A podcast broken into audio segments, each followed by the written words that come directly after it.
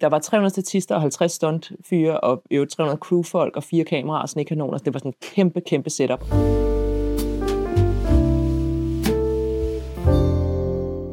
Velkommen til podcasten Yes Friheden, som jo øh, vi har defineret, Ravel og jeg, som noget, som står imod systemets ophøjelse over individet. Nu kigger jeg ud på min producer derude, og han, øh, han nikker. Og hvert afsnit det er så en samtale med en øh, indsigtsfuld og inspirerende gæst, som med mig besøger spørgsmål om frihedens betydning for individet og samfundet.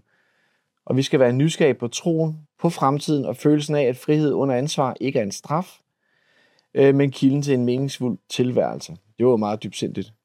Og derfor så har jeg i dag dig med, og øh, nu kalder Ravel dig jo Katrine, men det hedder du jo ikke. Du hedder jo Birgitte Hjort Sørensen. Det gør jeg. Og du er skuespiller? Ja. Og så har jeg noteret mig, det ved jeg godt, du er også et meget privat menneske, men jeg har stadig noteret mig, at du er mor til Karoline og Frederikke. Det er rigtigt. Det må man godt sige. Det må man godt sige, ja. Og kæreste med Christian. Ja. Godt. Og så kommer vi ikke mere omkring Okay. det, fordi det er dig, det handler om. Øhm, og så bliver jeg lidt forvirret. Er du, altså, er du opvokset i Hillerød eller i Birkerød? I Birkerød. Jeg er født på Hillerød sygehus. Okay. Ja. Så hvorfor står der så Hillerød nogle steder, når man søger på dig? Ja, men det er jo måske, at... Det, det, er jo ikke noget, jeg selv har skrevet. Men det der med nettet, man, man, nogle gange skal man lige verificere kilderne jo. Øh, Ja. Jeg tror bare, at det er der et eller andet sted, det har stået, jeg er født på Hillerød. Og så, ja. Nu det er kender, området, kan man sige. Ikke? ja, men jeg kender faktisk en del for, for, øh, for Birkerød. Jeg var selv øh, på vej til at flytte op, og øh, så ville min pingpong øh, på det tidspunkt, jeg så skulle mod noget andet, og så Ja. endte jeg så i Humlebæk. Ja. Hvordan var det at, at vokse op i Birkerød? Det var de første mange år, at vi flyttede, da jeg var 12, men jeg blev ved med at gå i skole i Birkerød, indtil jeg var færdig med 9. Øhm, de første mange år var det meget sådan øh, normalt og trygt. Jeg har to ældre søstre, og vi havde, du ved, min mor og far, og det var sådan meget almindelig barndom. Da jeg så kom op i de store klasser, der synes jeg, øh, det var også fordi, jeg sådan, øh, var lidt uden for det store fællesskab, og røg sådan lidt på kant med nogle af de sådan, toner. Det kommer vi også ind på. Okay, ja. Ja. Så det skal jeg ikke sige nu. Jamen, det må du Okay, godt. ja. Du, øh, det er dig, der bestemmer også, hvad Jeg du tror, jeg, jeg følte, at det var en lidt lille by, fordi at jeg, så, så bredte det sig ligesom til naboskolerne, og så var der sådan fester, jeg ikke måtte komme med til, fordi jeg ikke var gode venner med dem. Og der kan jeg huske, at jeg sådan tænkte, ej, hvor bliver det fedt at komme væk herfra Ja. på et tidspunkt. Ikke? Jamen, jeg havde nemlig noget, noget af den samme oplevelse der, hvor jeg er fra. Øh, Hvor er du fra? jeg, jeg er fra Ballerup. Okay. Og øh, Ballerup er jo en lidt større by end Birkerød, i hvert fald også en lidt anderledes konstrueret. Ja. by end Birkerød. Men øh, jeg havde også den der udfordring, da jeg gik i, øh, i folkeskolen i, sådan, i slutningen, hvor at, øh, jeg heller ikke lige var en del af, af fællesskabet. Jeg har tit tænkt over, hvad pokker det handlede om. Øh, der var en eller anden kollektiv straf af yes, nu skulle han ikke lige være en del af, af fællesskabet. Og så tror jeg, jeg tænkte også lidt, jamen, øh, så pyt, så finder jeg på noget andet. Øhm, og jeg, Skiftede du så skole? Nej, det eller? gør jeg ikke. Det gør jeg ikke. Jeg stod, det- jeg stod det sådan set igennem, men, ja. Ja. men jeg havde travlt med at komme ud af Ballerup. Ja. Havde du også travlt med at komme ud af Birkerød? Ja, det tror jeg. Ja. Og, og på en underlig måde, fordi jeg, jeg kunne jo have skiftet skole, da vi flyttede til Lyngby, da jeg øh, gik i 6. klasse.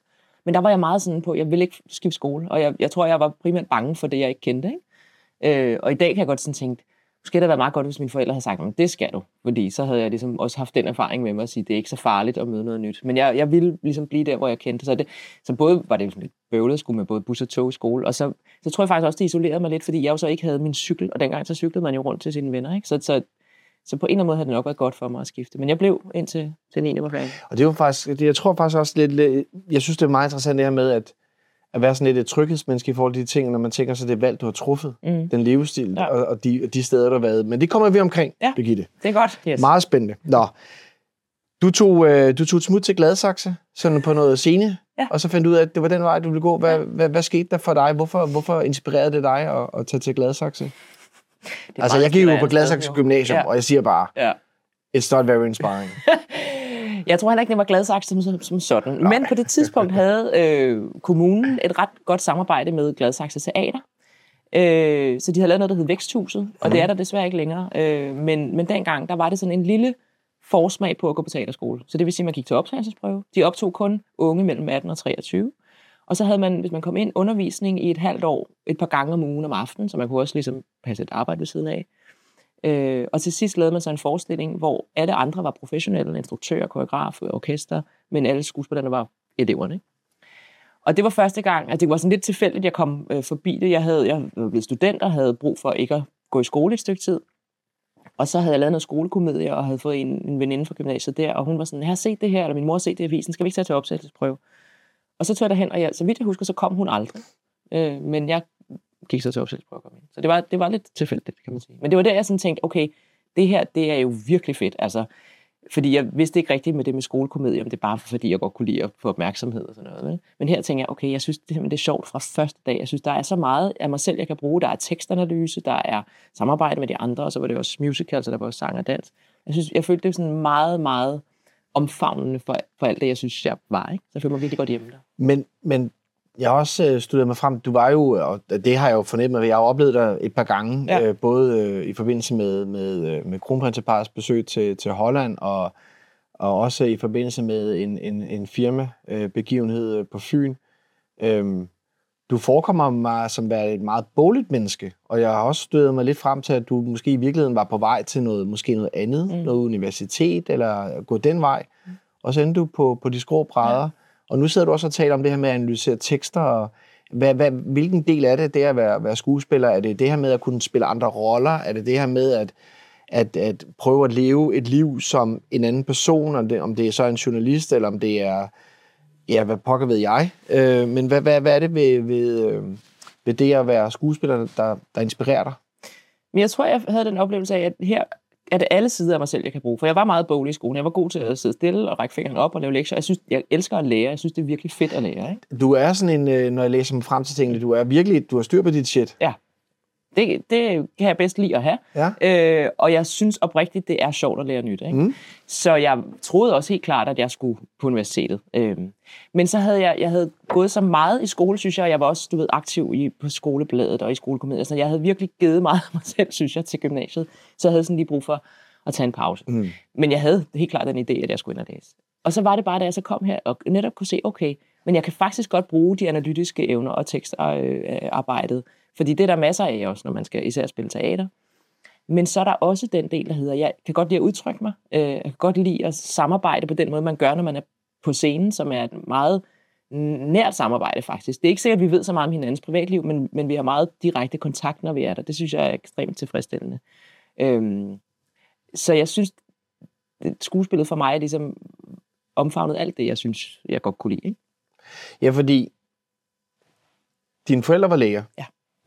Og jeg har læst mig til, at dine to søskende, den ene er pædagog, og den anden er folkeskolelærer. folkeskolelærer. Ja. Og der var ikke noget umiddelbart i din historie, der tilsiger, at det var den vej at gå. Og det er jo de der små marginaler, der også nogle gange udspiller sig i livet. Jeg kan huske, når du taler om, at du og din veninde skulle til det her, fordi din veninde havde, min, en af mine gode venner, spurgte mig også på et tidspunkt, øh, da jeg gik i 9, om vi ikke skulle tage til USA og gå i high school.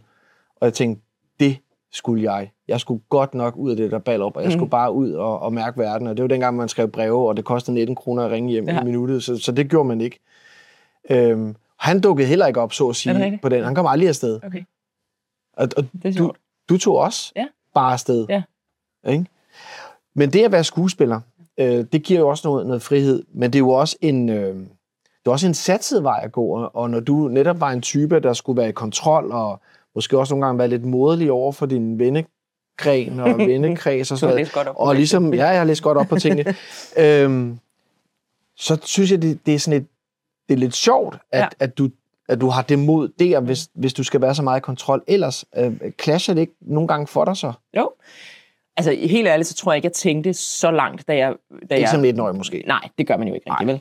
Og, og plus, du ved, er fuld af sådan, selvfølgelig kommer det til at gå godt for mig. Mm. Altså, mm. Selvom at, øh, du ved, der er kun 25 procent af skuespillerne, der, der kan leve af det fuldtid. Altså, det tænker man jo ikke over. Så tænker, jeg bliver selvfølgelig en af dem. Øh, så, så fuld af sådan, øh, overmod og tro på, at det skulle nok komme til at gå godt for mig. Øh, og, og så i virkeligheden, når jeg kigger på det nu, så tænker jeg, at det var faktisk meget godt for mig, fordi jeg kom ud, jeg kom ud af min sådan, kontrol øh, og komfortzone ved at komme på teaterskolen, fordi man bliver ekstremt udfordret, både på hvem man selv er, men også i mødet med de andre. Altså man er jo, man er jo så intenst sammen med sine holdkammerater. Men man har, altså dengang havde vi 47 timer på schema, og derudover der, hvad man ellers skulle lave af forestillinger og sådan noget.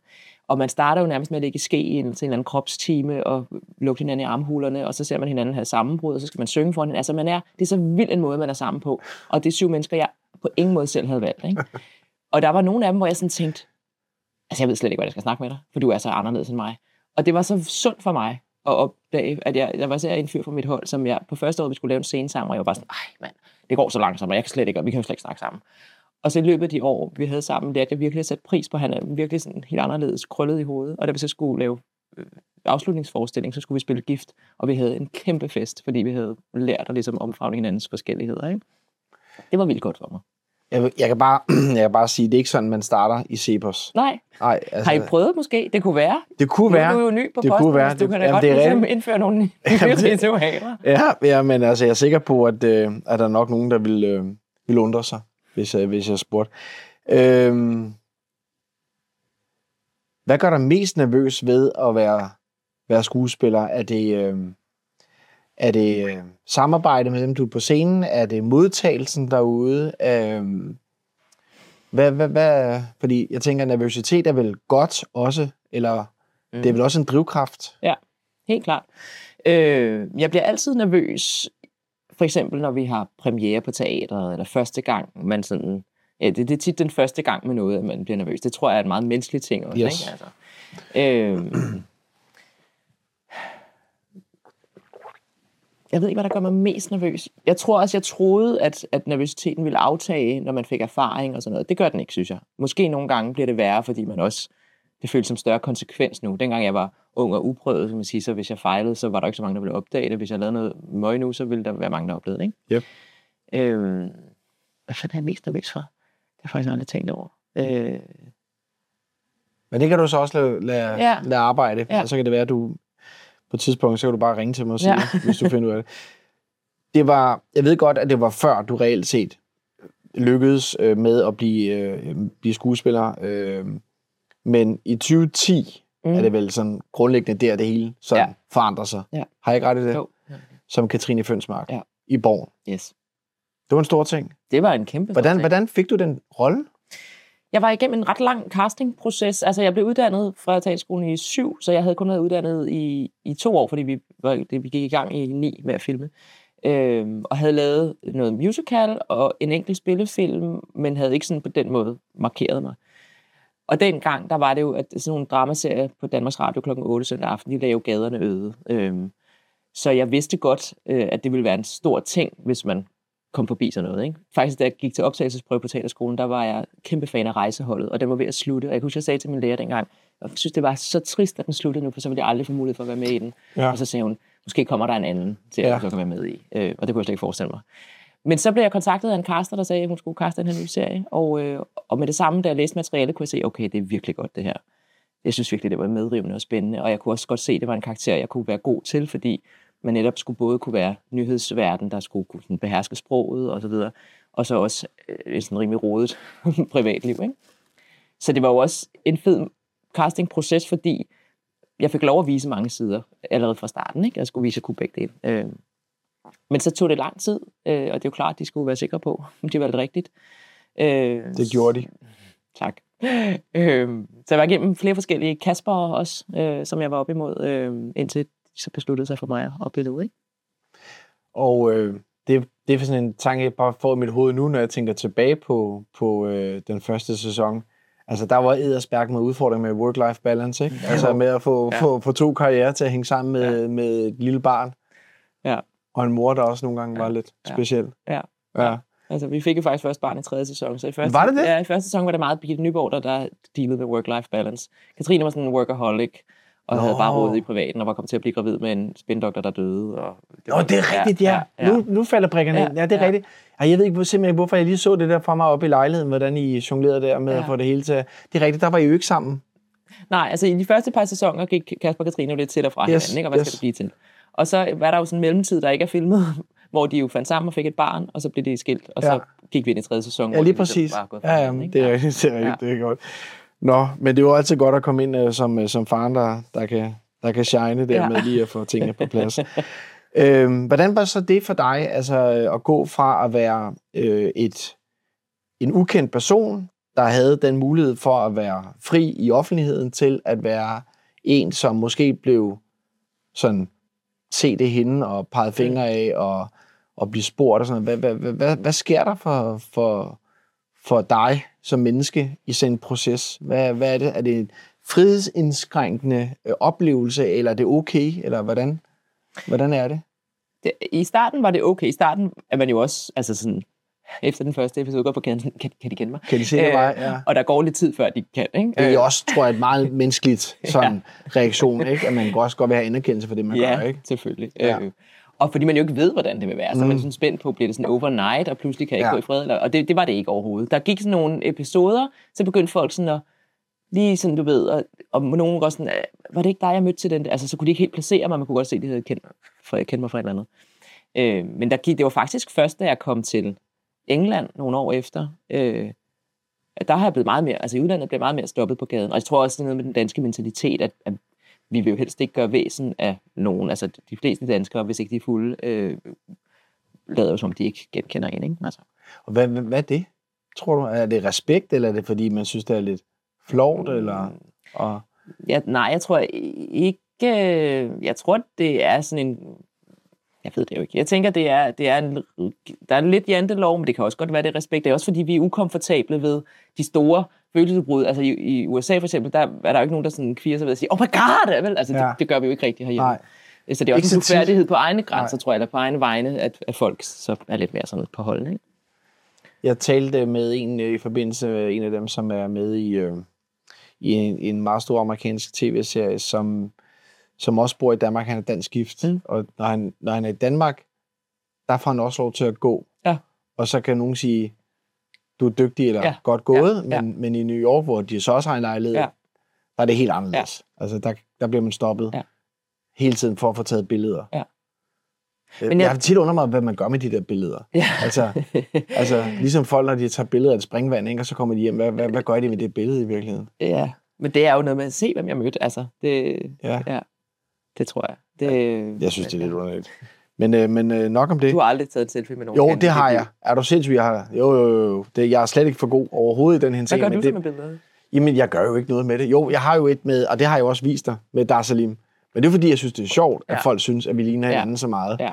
Øh, så da jeg mødte ham inde i parken, så måtte jeg simpelthen sige, der, nu skal vi have et billede, fordi nu bliver vi nødt til at få det afmystificeret, ja. vi er to forskellige ja. personer. Ja.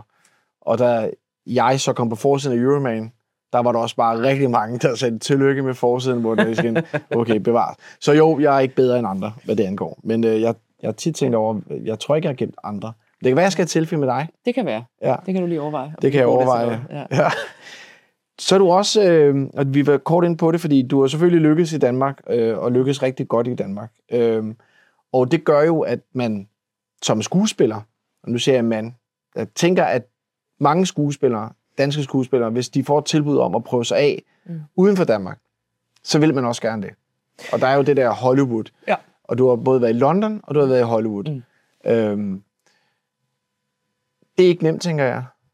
Nej, men først og fremmest skal man jo gøre sig klart, at det er jo ikke noget med, at man bare får et tilbud. Det er Nej. noget med, at man rejser ud og opsøger det. Så man, man skal simpelthen man skal aktivt ja. proaktivt søge lykken. Ja. Altså det, der skete for mig, var, at faktisk på grund af Borgen, fordi den blev et ret stort hit først i England, og især blandt tv-branchen, det blev virkelig sådan, det var jo helt den der Nordic Noir-bølge, forbrydelsen har lige været der.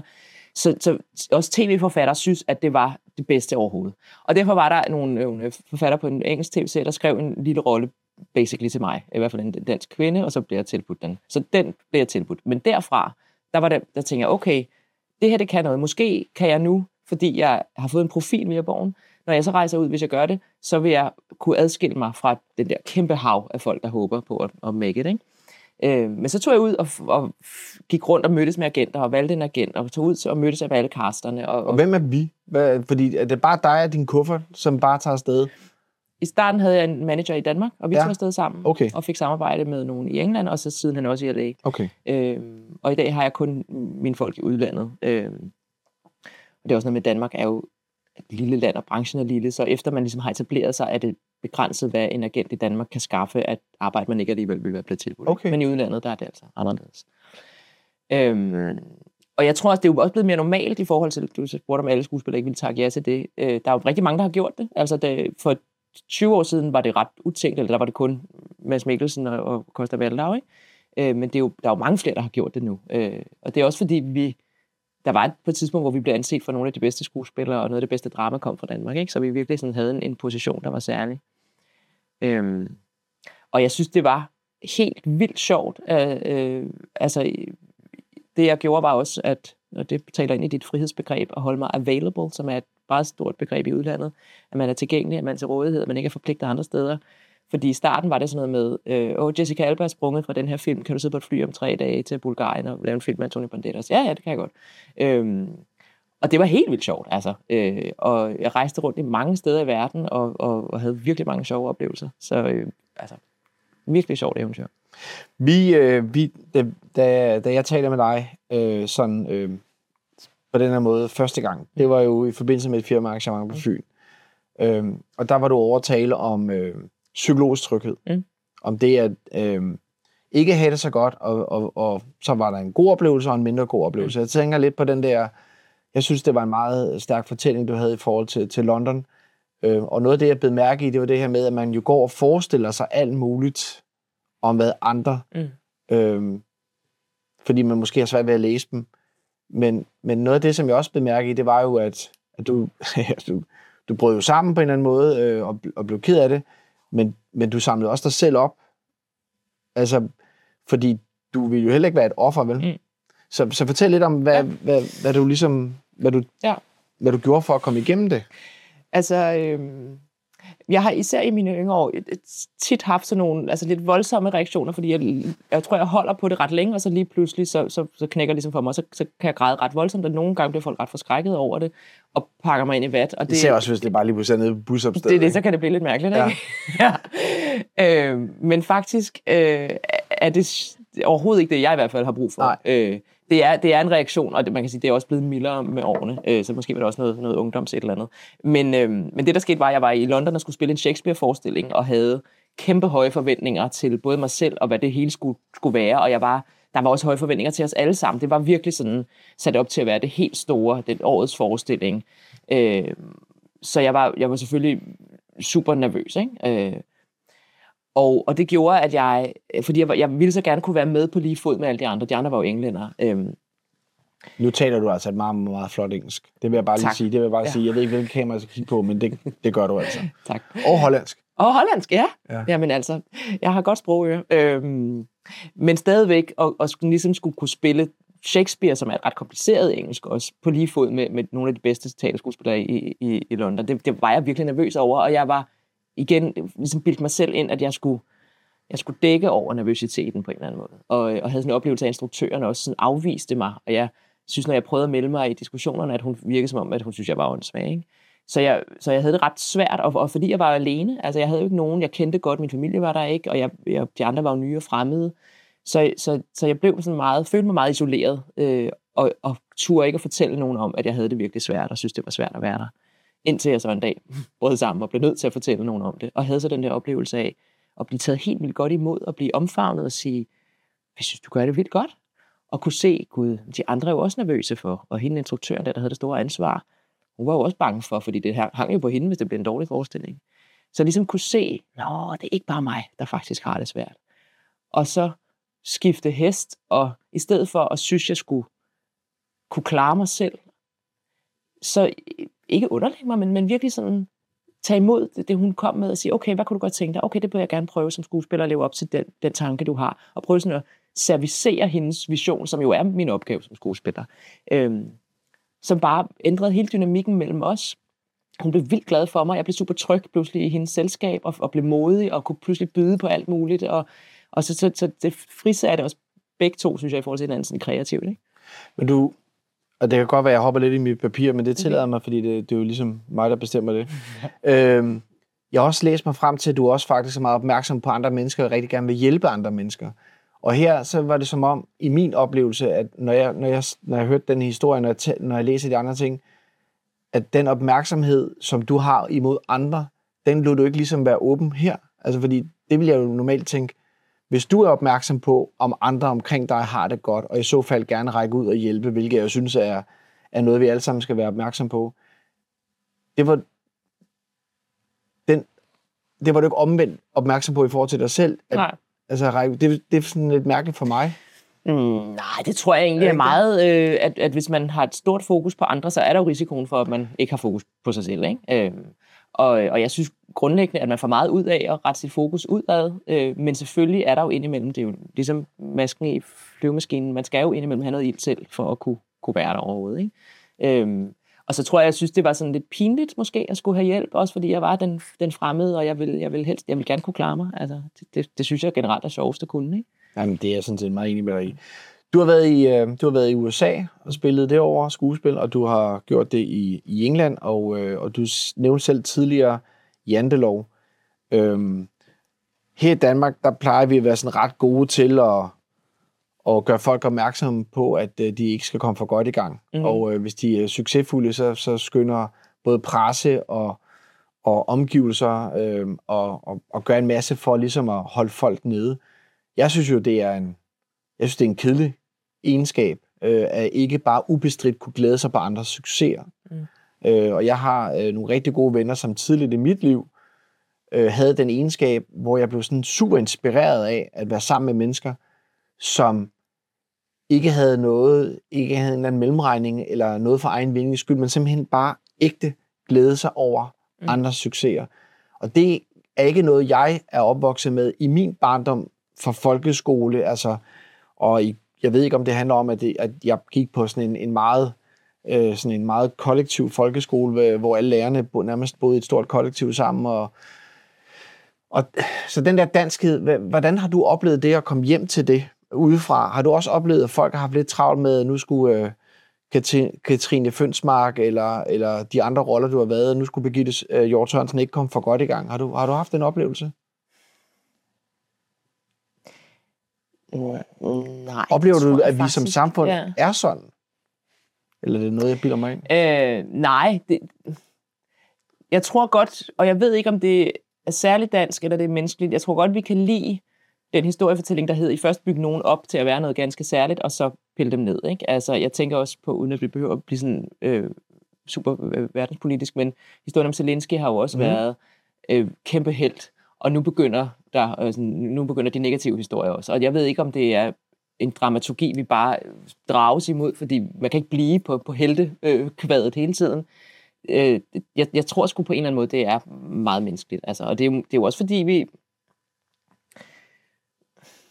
fordi vi er klar over vores egne fejl og mangler, så tror jeg, vi bliver trygge ved, at vi kan se det hos nogle andre, dem vi også forguder lidt. Fordi hvis de, hvis de magter alt, og hvis de ikke har nogen fejl, så, så på en eller anden måde så udstiller det vores egne fejl. Ikke? Øhm, men jeg er enig med dig i, at man får meget mere ud af at bare være generøs og glæde sig på andres vegne. Øh, og jeg har selv mærket også misundelse, der er jo også i, i mit fag, altså fordi vi jo hele tiden er i konkurrence med hinanden, og hvorfor fik hun den rolle, og jeg fik den ikke.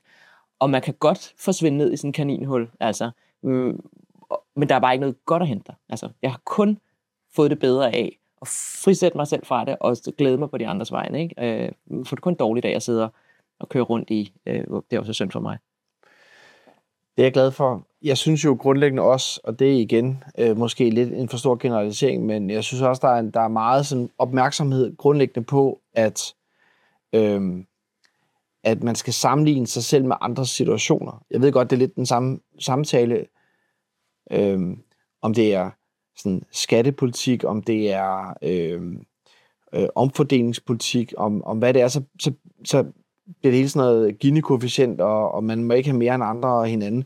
Og, og det gør jo, det gør jo jeg synes, det, jeg synes ikke, det gør noget godt for, for, for den måde at være sammen med hinanden på, fordi så bliver det sådan en, en sammenligningskonkurrence, og så kan man så kan man ikke heller bare være stolt af at gøre det rigtig godt og, og få ros for det, fordi jo bedre folk klarer sig, jo mere bliver der i virkeligheden til, til alle andre. Mm. Øhm, så jeg, jeg tænker lidt, at i din branche, hvor bevares, at man kæmper om rollerne, men jeg synes jo også grundlæggende, at det her med, at, at I som skuespillere øhm, skubber på, at man også som almindelige mennesker nogle gange tør sådan udfordre sig selv lidt mere, fordi I jo hele tiden er i det der, hvor I spiller nogle karakterer, nogle roller, der, mm. der tør udfordre normerne og dogmerne. Og har du også en oplevelse af, at skuespillere er med til at, at også udvikle den måde, vi er sammen på, og som samfund, den måde, vi tænker på? Ja, forhåbentlig. Altså, øh, jeg synes jo, det, sådan kunst og kunstnere kan, er jo både selvfølgelig holde et spejl op for virkeligheden og vise os, hvordan det er, men også tilbyde øh, ikke nødvendigvis alternative virkeligheder, men, men andre perspektiver på livet. Altså, det, jeg har selv, synes jeg, da jeg har glæde af kunst, så er det enten, når det, når det giver mig tryghed i at sige, okay, der er andre, der har det som mig, jeg er ikke fuldstændig tosset, eller vil jeg sige, gud, Så har der aldrig set på det. Nu forstår jeg da meget bedre det her. Altså, så jeg, jeg synes, det kunst eller historiefortælling kan, som er noget andet end faglitteratur og nyheder, det er jo, at, at, at man ja, netop laver den historiefortælling, som folk måske kan bedre sætte sig ind i, som det menneske, de er, ikke nødvendigvis som den fagperson, de er, ikke? Øh, som, som nogle gange kan, kan åbne ind til nogle andre verdener eller perspektiver. Tror du, at vi som samfund er gode nok til, at, øh, at folk tager chancer?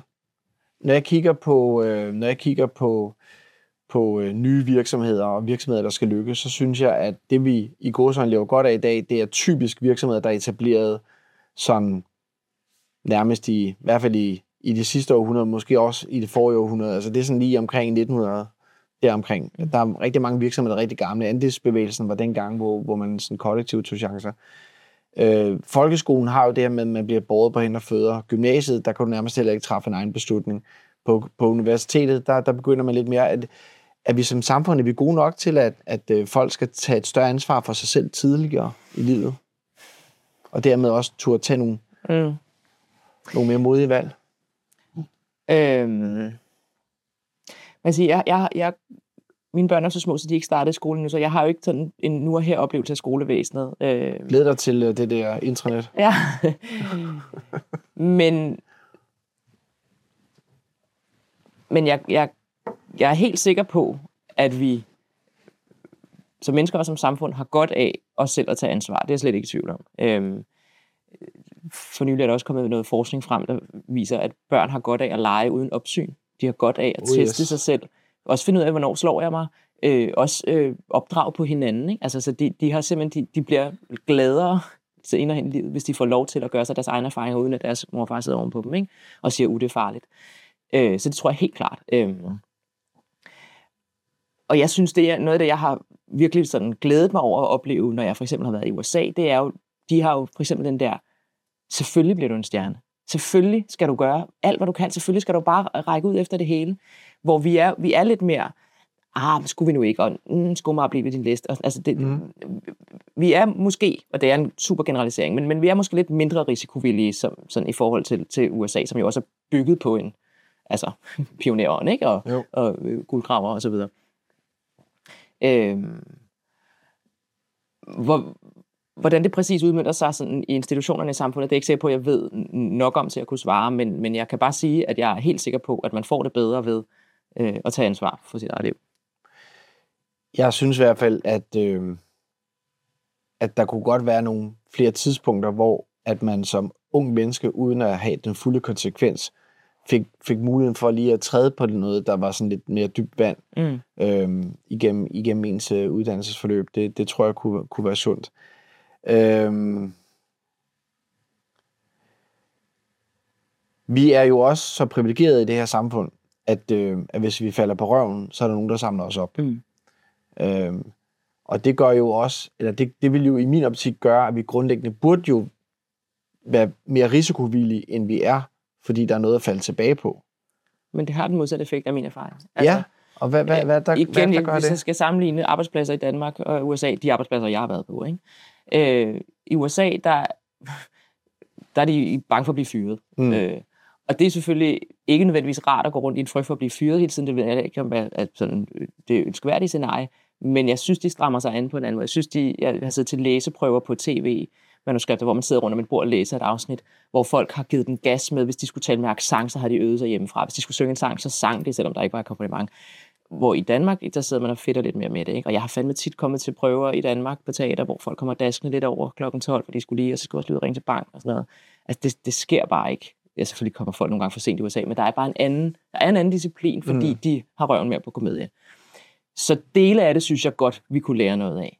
Til gengæld kan man også sige, er du sunshine et privilegie, at vi har det sikkerhedsnet? Mm. Jeg arbejdede på, på en tv-serie, der hed Vinyl på HBO, hvor der var en, en uh, produktionsassistent, som er dem, der er nederst i fødekæden. Ikke? De møder før alle andre, går hjem efter alle andre, får ingenting i løn, har ikke noget uh, healthcare og dental coverage og sådan noget, så de har ikke nogen sådan, uh, hvis de kommer til skade. Hun var simpelthen så sød og tog sig af alle vores skuespillere og sørgede for, at vi fik kaffe og kom ind i vores makeup trailer og alt sådan noget. Hun faldt en aften, hun var i byen og slog en tand ud. Uh, og var sådan, jeg har ingen penge, jeg har ingen forsikring, jeg er fucked. Det var ligesom, da du var i New York. Ja. Har ja. du heller ingen penge? Nej, ja, jeg, øh, det, jeg vil sige igen, blev jeg også klar over, hvilket helt andet privilegieniveau jeg var på. Okay, Ikke? okay. Øh, så i princippet var hun, altså hun havde ikke rigtig noget at gøre med. Det, der så til gengæld skete, som jeg synes var ret smukt, det var, at fire af de mandlige skuespillere gik sammen og sagde, vi betaler, det skal du slet ikke tænke på. Øh, og en af dem havde så et fætter, der var tandlæge, og så kunne hun komme til der. Så, så man kan sige, det er ikke fordi, jeg vil sige, det, det er godt, at der ikke er et sikkerhedsnet, og så skal folk nok finde ud af det, men, men jeg synes, jeg har set nogle gange, at der afsted kommer en anden form for næste kærlighed, fordi de der, altså de vidste, de tjener 20 gange så meget som hende i hvert fald, og har en helt andet sted i livet, så tager vi selvfølgelig af hende. Ikke? Øhm, Nu er du faktisk inde på noget af det, som jeg synes er ret centralt øh, for noget af den tænkning, jeg har i mit hoved, noget af det, som jeg synes kunne være mere spændende at tale om i Danmark. Øh, og det er ikke fordi, jeg skal drage dig ind i, i en eller anden politisk, politisk overbevisning, men, men, men, men det er bare mere sådan ideen om det her med at have det her famøse sikkerhedsnet. Jeg havde en samtale med min søn om det her sikkerhedsnet, som om, at det var sådan en, en fysisk ting, der samlede op, os op, hvis vi faldt. Jeg synes jo, det den idé om at, at have nogen noget, der kan hjælpe os, hvis, hvis det går skævt for os, er en rigtig god ting, og jeg, og jeg er meget supportive af den idé. Men jeg synes også, det er værd altid at have den her diskussion af, hvor er grænsen, hvor er balancen på det her, fordi det udhuler jo også lidt det private initiativ, og det ansvar, du og jeg vil tage, hvis vi ser en mand falde på gaden. Jeg er ret sikker på, at du og jeg vil, vil, vil, vil samle ham op og spørge, om han, om, han havde okay, om han var okay, om han havde brug for noget hjælp. Men fundamentalt set, altså i overført betydning, jeg tænker det, så er det jo fordi, at for meget stat, for meget sikkerhedsnet, har jeg en tese om, i hvert fald udhuler vores andres øh, engagement og medansvar for hinanden. mm. Og, og den historie, du kommer med der, synes jeg jo er et godt eksempel på, at selvfølgelig stepper vi op og går ind i det øh, og hjælper. Mm. Øhm, og det her private initiativ, og det her med næstekærlighed, og det her med fællesskab og alle de der ting, det tror jeg godt nogle gange kan blive lidt udfordret, hvis man deponerer Mm.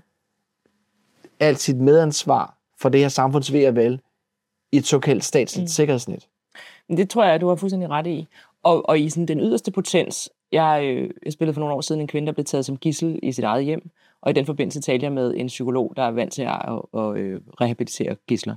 Og han sagde, at det absolut mest ødelæggende for dem, det var ikke den fysiske vold. Øh, det var, øh, at de, at de blev frataget herredømme over deres eget liv. At de ikke længere bestemte over deres eget liv. Så det er fuldstændig, det, ah, det var det, der var, der martrede dem længst, fordi den apati, der opstår, når man ikke bestemmer noget som helst over sit eget liv, øh, det, det var så ødelæggende for dem. Og, og når de så ligesom kom ud i et samfund igen, de kunne, ikke, de kunne ingenting lige Nej. pludselig, fordi de, kunne ikke, de vidste ikke, de var vant til at skulle spørge om lov. Øh, så så de, de kunne pludselig slet ikke handle. Og det synes jeg bare var så interessant, fordi det er selvfølgelig i meget mildere grad, men igen, jeg er enig, det er dejligt, der er en sikkerhed, hvis det går helt af helvede til. Men, men man kan også virkelig tage initiativ for folk og, og gøre dem modløse. Øh, og gøre dem depressive. Altså det, det kan virkelig også få mange negative konsekvenser. Ikke? Ja, og nu, kan jeg, nu, nu går vi den anden vej, end jeg havde forestillet mig, fordi jeg synes, det, det er så spændende, så jeg, jeg mm. vælger lige at blive lidt i det her. Vi har jo også lige i øjeblikket øh, øh, måske, altså et, nok den største sådan, off- offentlige sektor øh, nogensinde i Danmark, men vi har også en ungdom, som mistrives mere end nogensinde. Øh, og, øh, og lige nu, der tror jeg, at de fleste af dem løber rundt med en idé om, at det nemme svar, det er flere penge. Mm. Øh, men, øh, men det har jo tydeligvis ikke vist sig at være løsningen, så der er nogle andre ting, der skal gøre sig gældende. Og så havde jeg en, en snak med, med en øh, person, som, som, som driver øh, en organisation som en del af civilsamfundet, og når de gerne vil træde ind og hjælpe de her mennesker, øh, enten at bygge dem op i forhold til at tage noget ansvar for sig selv, eller forstå de gode nok, eller lære at leve med en, en, øh, en, øh, en sygdom, eller, eller et handicap, eller hvad det også kan være, der nogle gange er med til at skubbe folk øh, længere væk, så mister de her pågældende mennesker deres rettigheder, som man, er, som man har på en eller anden måde i systemet, nogle rettigheder. Det kan være nogle, nogle, nogle ydelser, noget, noget økonomisk hjælp til at ligesom holde den kørende. Hvis man kommer ud og skal hjælpes af nogen i et civilsamfund, og det er ikke længere systemet, der tager sig af de unge mennesker, så mister man de her rettigheder. Så tør de jo ikke. Nej. Og der, der synes jeg, det er jo et meget godt eksempel på, at, at vi jo som samfund deponerer vores medansvar til et system, Mm. som, som hvor stort skal det være, før det er godt nok. Mm. Øhm, og der kunne jeg godt savne, at man havde en, en, en, en ikke-politisk diskussion sådan for, for højre til venstre om, at det, vi må ikke have en situation, hvor vi som mennesker ikke kan hjælpe hinanden, når de her mennesker så på en eller anden måde mister mm. retten til at få noget økonomisk ja. hjælp. Altså, man kan sige, jeg skal ikke gøre mig til ekspert på, nej, nej, jeg ikke ved om, men, men, men jeg kan bare ikke. tale ud fra mine personlige erfaringer. Ikke? Yes. Øh, for jeg har en, en god veninde, der, der blev meget syg, da hun var øh, næsten færdiguddannet, øh, mistede meget af sit syn, og på den måde blev næsten handicappet, og hun har brugt simpelthen så meget tid i systemet på at, at, at, at få enten en, en øh, førtidspensionistmelding, eller, altså, men, men, men man kan bare mærke, at systemet er simpelthen ikke gearet til hende. Der, der er ikke en kasse, hun kan passe ned i, og i stedet for ender det med, at hun bliver mere og mere syg af det, fordi det, det, det, det påvirker hendes mentale så meget. Ikke? Øh, jeg har for nylig også været i kontakt med sådan ældrepleje og så videre. Der er bare også nogle steder, hvor, hvor det ikke fungerer, hvor man netop holder meget stedet fast i, at det her, det siger systemet, hvor man kan sige, men det harmonerer slet ikke med det menneske, der står foran dig.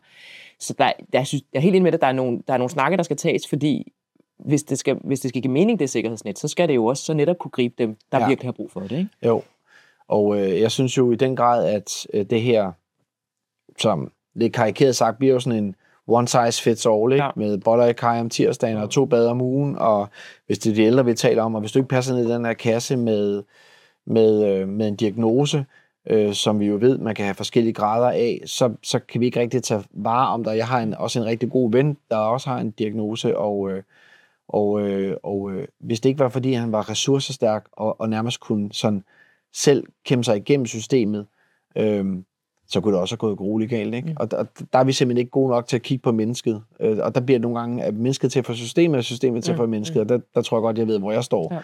Ja. Øh, og det, det, øh, det, det skal vi have en samtale om i det her samfund. Det, det skal vi. Men tilbage til dig. Ja. Øh, vi var kort ind på det. Altså, øh, der var en periode, øh, at du, da du som, som, øh, som, øh, som barn lige blev lukket lidt ud af et fællesskab, og jeg nævnte også, at det gjorde jeg også. Øh, hvilke egenskaber tror du, det har givet dig øh, som voksen? Hvis det har. Øh, jeg tror, det har skærpet min øh, opmærksomhed på, når andre bliver holdt udenfor. Eller hvis andre, der har det svært. Ikke? Øh, øh, så kan man sige, at jeg, jeg var også allerede dengang glad for at være i mit eget selskab. Altså jeg kunne godt lide også, når jeg kom hjem om eftermiddagen og have nogle timer inden mine forældre kom hjem og sådan noget, efter selvfølgelig noget en vis alder. Øh, så jeg har også, øh, det ved jeg ikke, om det var sket alligevel, men, men været god nok til at underholde mig selv og, og have det fint nok med det. Ikke? Øh. Det tror jeg jo er en god egenskab. Jeg tror, at det, det meste skal starte med, at vi, øh, vi er faktisk okay i vores eget selskab. Mm. For at man ligesom kan være noget for andre. Mm. Det tror jeg i virkeligheden.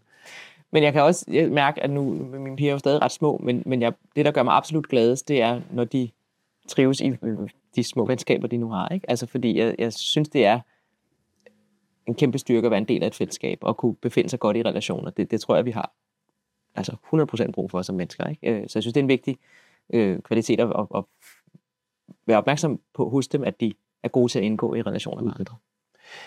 Vores samfund er jo også bygget op som, at vi vi skal jo være her alle sammen, og vi skal jo øh, passe på hinanden og give plads til hinanden. Øhm, du, du også på et tidspunkt, så, så havde du også en rolle, hvor du hed Karsi.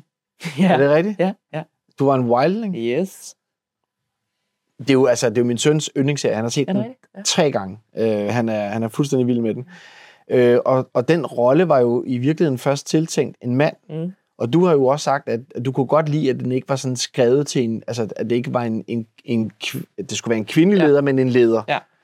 Øhm, har du ellers en oplevelse af, at, øhm, at det er et problem øhm, i, i det at være skuespiller, at man bliver castet ind i det der med, at man, altså man, hvis man er en kvindeleder, som en kvindeleder, og ikke en leder, altså er der, fungerer det stadigvæk i, i jeres verden? Ja, altså, der sker jo selvfølgelig hele tiden noget. Nu har der været enormt meget snak om øh, alt muligt, der relaterer sig til det i de sidste par år. Så altså, jeg oplever det også, der er et skred. Men jeg tror, hvis man, det kan godt være, der har været enkelstående, super interessante kvinderoller, men hvis man så på sådan den samlede mængde, så har der bare været flest koneroller, hvor man primært var et appendix til den mandlige hovedkarakter, og primært skulle se godt ud, og så være eksponent for nogle følelser. Ja. Øh, så det har, jeg bare, det har jeg bare læst rigtig meget af den øh, karakter. Og derfor var det så overraskende for mig, da jeg læste den her rolle, tænkte sådan, gud, det er så vildt, fordi hun er ikke, der er ikke noget med, at hun lidt skal flirte med nogen, eller noget med, at hun lidt, altså, også skal, altså hendes seksualitet eller hendes køn var bare ikke til stede. Hun var, hun var leder, og hun var kriger, og så var hun også mor. Mm, og det var der en scene, hvor hun sendte sine børn afsted, men det var ikke sådan, hun var ikke defineret ved det. Vel? Der, var, der var alt muligt andet, der definerede hende. Øhm, og så var det bare så altså, grotesk, og så finde ud af, at det er fordi, det er skrevet til en mand. Altså, øh, og, øh, og det var bare, det var sådan, altså, jeg havde det bare mest sjovt over det. Øh, men, men jeg har da sådan tænkt over, at det kunne være, at man skulle lave den øvelse nogle gange, når man skrev karakterer. Ligesom på hvordan, hvordan tror du, hvis det nu var, at den var skrevet til en kvinde, mm. og det skulle være en kvindelig mm. leder, mm. kriger, øhm, vil, vil fokuset så have været meget på, på det her med øh, dilemmaet med, med sine børn og sådan noget? Eller hvad, hvad, hvad, tror du, hvad, tror du, hvad tror du ville have været forskellen for dig? Ja, det tror jeg. Altså, jeg skal selvfølgelig ikke sige 100% hvad de forfatter i den serie. Ej, det, er det er også et hårdt er univers. Er klart, og sådan noget, ikke? Men, men jeg kunne sagtens have forestillet altså, mig... Altså, Wildling var et hårdt univers, eller? Hele Game of Thrones er et ret hårdt univers. Jeg ved ikke, om du har set det. Var yes. sammen med din søn. Oh, yes, yes. Ej, jeg har faktisk ikke set det med, Rasmus, for jeg tror, der ville være et par scener, hvor jeg tænkte, jeg kunne lige ud og lave noget kaffe. Ja, det kan også blive... Jeg vil sige, jeg så det allerførste afsnit med nogle af mine venner, og deres søn var på det tidspunkt sådan 12-13 år, og så er der sådan en scene, hvor en bror og en søster begynder at have sex, tror jeg, eller kysse eller sådan noget, hvor han først siger, ad, eller Ja, som eller, var en meget, meget smuk ja. øh, indkapsling af, hvad det er at være teenage-dreng. Og, ja. Nå, men det var et tidsspor. Øhm, jeg tror helt klart, at det moderlige havde fyldt mere. Jeg tror, at afskeden med børnene havde været det centrale, øh, og havde sikkert også været mere emotionel, end den var skrevet der, øh, hvor det var mere sådan, I skal på en båd, I skal reddes, og I må komme væk, og så ved jeg godt, jeg aldrig ser jer igen, men det er sådan, det må være. Øh, det kunne jeg forestille mig i hvert fald. Øh, og og måske også, at der havde, jeg, jeg skulle spille over for Jon Snow der, at, at, øh, at der havde været skrevet en eller anden form for flørt ind. Eller sådan. Det ville være mit bud. Okay. Det er nok ikke et dårligt bud. Var det sjovt? Det var vildt sjovt. Helt vildt sjovt. Jeg, altså, jeg vil sige, jeg er ikke sådan en kæmpe fan selv, fordi fantasy er ikke ligesom min genre, men, men det var helt vanvittigt imponerende. Jeg skulle have med sådan et ret stort slag, så vi var virkelig, der var 300 statister. Hvor henne i verden var vi her? Øh, uden for Belfast i Nordjylland, okay. ja. Øh, så vi, der var 300 statister og 50 stuntfyre og jo 300 crewfolk og fire kameraer og snekanoner. Det var sådan en kæmpe, kæmpe setup og både og Altså, det var så vanvittigt stort. Øh, og se, hvordan de ligesom fik 700 mennesker til at trække i samme retning, når der blev sagt action. Det var det er spærk med lederskab. Ja, er du sindssygt. Det var virkelig imponerende. Og ja. det vil sige, det er de ret gode til. Altså, de, de har sådan helt her af de her PA's, som er øh, produktionsassistenter, eller øh, også nogle gange øh, assistant directors, så der kan være 20 af, som er connected med mikrofoner og øresnegl, så de kan snakke sammen, og så står der ligesom en for hver 20. statist, og så kan de ligesom have hånd på deres folk. Ja, ikke? Så det, det var sådan en smooth operation, det var virkelig imponerende. Og så skulle jeg, jeg skulle lege røvesoldater, ikke? jeg skulle slås, og så var sådan en uge i sådan en stunt-telt med alle stuntfyrene, og skulle lave stunt og sådan noget. Det var kæmpe sjovt. Det øh, minder mig lidt om dengang, man var inde og var værnepligtig på en større øvelse. Ja. Det her er bare lidt mere professionelt at forestille mig. Øhm, Fremtiden. Mm. Øhm, vil, du, øh, vil du forblive at være skuespiller? Vil du øh, blive manuskriptforfatter? Fordi du har tydeligvis jo også øh, det bolig bag dig, og vil du gå instruktørvejen? Og har, du, har du overvejet, hvad, hvad du godt kunne tænke dig, fremtiden skulle, mm. skulle bringe for dig i det her, det her erhverv? Jeg troede på et tidspunkt, jeg skulle skrive, fordi det er typisk det, man gør, når man begynder at kede sig som skuespiller, så begynder man at skrive de roller, man godt vil have. Ikke? Men jeg har, jeg har prøvet det lidt, jeg, jeg er ret god til dialog, men jeg har, jeg har ikke en historie, der presser sig på lige nu i hvert fald. Nej. Til gengæld øh, opdagede jeg øh, sidste år, jeg har, jeg har i nogle år nu tænkt, på et tidspunkt kunne jeg godt tænke mig at læse videre, fordi jeg synes, det var så fedt at gå i skole. Mm. Ikke? Øh, og så sidste år var der en ret stor konflikt i, i den danske tv-branche, som både gjorde mig opmærksom på, gud, jeg har slet ikke rigtig taget del i det fællesskab, der er vores... Øh, jeg har koncentreret mig meget om mig selv og min egen karriere. Og nu er der faktisk nogle store udfordringer, som jeg godt kunne tænke mig at være en del af at prøve at løse. Øh, så, så det har jeg sådan, det gjorde jeg sådan lidt på de, på de indre linjer sidste år. Nu er jeg kommet med i bestyrelsen for Dansk Skuespillerforbund. Det er også, og, øh, det er, vi også bare lidt, ja, så bare køre ja. videre. Ja. Og øh, så har jeg faktisk lige nu fundet ud af, at jeg har søgt ind på en uddannelse og blevet accepteret.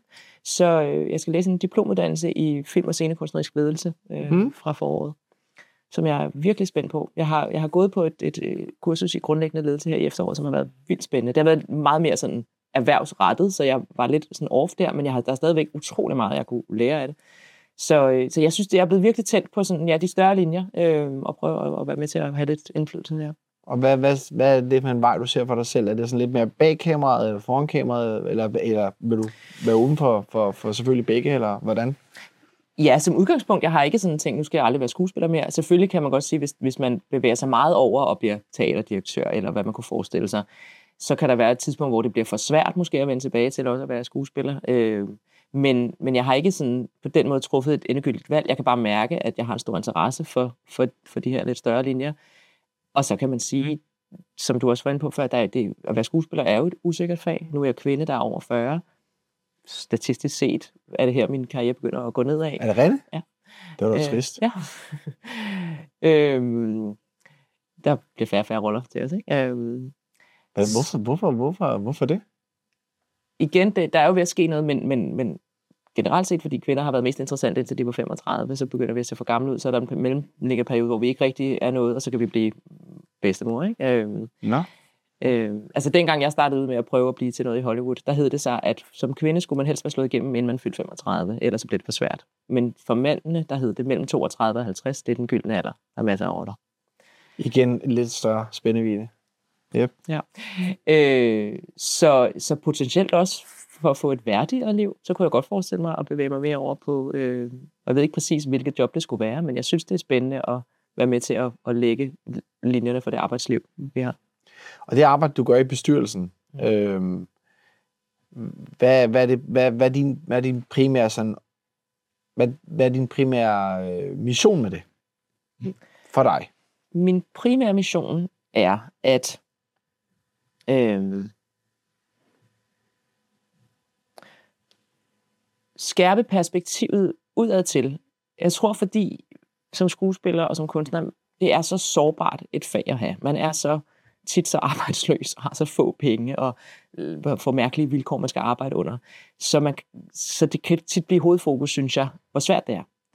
Øh, og så kan man måske miste lidt fokus på øh, det kulturpolitiske, øh, det, det samfund, vi skal indgå i. Og, og jeg tror på, at der er meget øh, mange steder, at, at kunstnerlivet også kan lære noget af erhvervslivet, for eksempel. Øh, jeg kan se nu, øh, at der er, der er jo enormt meget helt almindelig arbejdsmiljølov og så videre, som, som selvfølgelig overholder vi det, men der er ikke særlig stort fokus på det, og heller ikke fra, fra mine medlemmers side, hvad, hvad deres retter øh, og, og, og rettigheder og pligter i virkeligheden er. Så sådan, prøv at skrue lidt op for, for det professionelle blik på, det er også et, et fag, og det er et, et, et erhverv, og hvordan kan vi varetage øh, ja, vores rettigheder bedst muligt. Ikke? Nu er der jo mange, der spreder sig ud over andre kunstarter, når mm. man er noget. En musiker maler, en skuespiller øh, begynder måske at lave musik, og du er også meget glad for musik og opvokset mm. med musik. Mm. Øh, det kunne også være, at man skulle gå den vej og lave noget inden for musikken. Ja. Yeah. Igen, jeg, jeg, jeg, jeg føler måske ikke det, det store øh, øh, sådan kald, som andre måske gør. Øh, det kan sagt, altså jeg elsker at synge og sådan noget, det, det kan også godt være, at jeg gør det på et tidspunkt, men, men lige nu er det ikke sådan det, jeg, jeg tænker, der brænder mest i mig. Nej, det er mere det, er mere det andet. Ja. Øhm, jeg har lige øh, en, en lidt længere linje, som jeg lige tæller mig at læse op af, og det er sådan øh, der er jo sket meget innovation med selve kunst og film og medier i løbet af sidste årti, hvor folk som Steven Soderbergh, øh, Unsane, Sean Bakers Tangerine er blevet indspillet på iPhones, og andre filmkarrierer skudt i gang på YouTube. Øh, David Sandberg og, og Philip Poe, tror jeg nok, de hedder brødrene, med deres gyserfilm. Så der er vel af mulighed og frihedsgrader inden for forskellige genrer. Øh, opbruddet i Hollywood, øh, demonstrationerne, eller, eller hvad nu det hedder, når man strækken, strækken ja, ja. Øh, var jo også noget med noget kunstig intelligens, mm. og der er jo sådan mange dynamikker, der foregår. Mm. Hvordan mærker du det, og er det noget, der inspirerer? Er det noget, der kunne, der kunne, der kunne gøre det endnu federe, i stedet for kun, at man sådan var bange? Mm. Øh, ja, altså, ja, og det var jo noget af det, konflikten sidste år også handlede om. Det er jo, det er jo sådan en brydningstid, vi er i. Der, mm. der sker et skifte øh, for teknologien lige nu, og ingen kender rigtig dagen i morgen. Vi kan bare se, at det går super stærkt. Så jeg tror, man skal tænke på det som en eller anden ny øh, øh, industriel revolution. At der, der kommer til at, nogen kommer til at miste deres arbejde, nogen fag forsvinder. Dobbingindustrien er rigtig hårdt presset af AI. Øh, jeg tror ikke, der er noget som helst at hente ved at blive sin frygt og sin modstand og sige, det vil vi ikke. Jeg tror, man bliver nødt til at sige, okay, det er en ny spiller på banen. Vi bliver nødt til at omfavne den så meget vi kan. Fordi som du siger, det giver også en masse muligheder og en frihed. Altså, der er jo folk, der er også er selv udkommet øh, i helt ekstrem grad har fået nogle muligheder, som de ikke havde kunnet for 20 år siden, fordi de netop bare kan filme noget og lægge det ud. Ikke? Så selvfølgelig er der en masse muligheder, og dem skal man virkelig bare få øje på. Et kæmpestort øh, issue bliver jo sådan ophavsret, og hvordan mm, fanden forvalter man det? det er klart. Øh, beskytter man den? Det, det, det er super svært, ikke? Øh, men jeg tror, man bliver så kaste sig ind i det med hud og hår og omfavne det. Øh.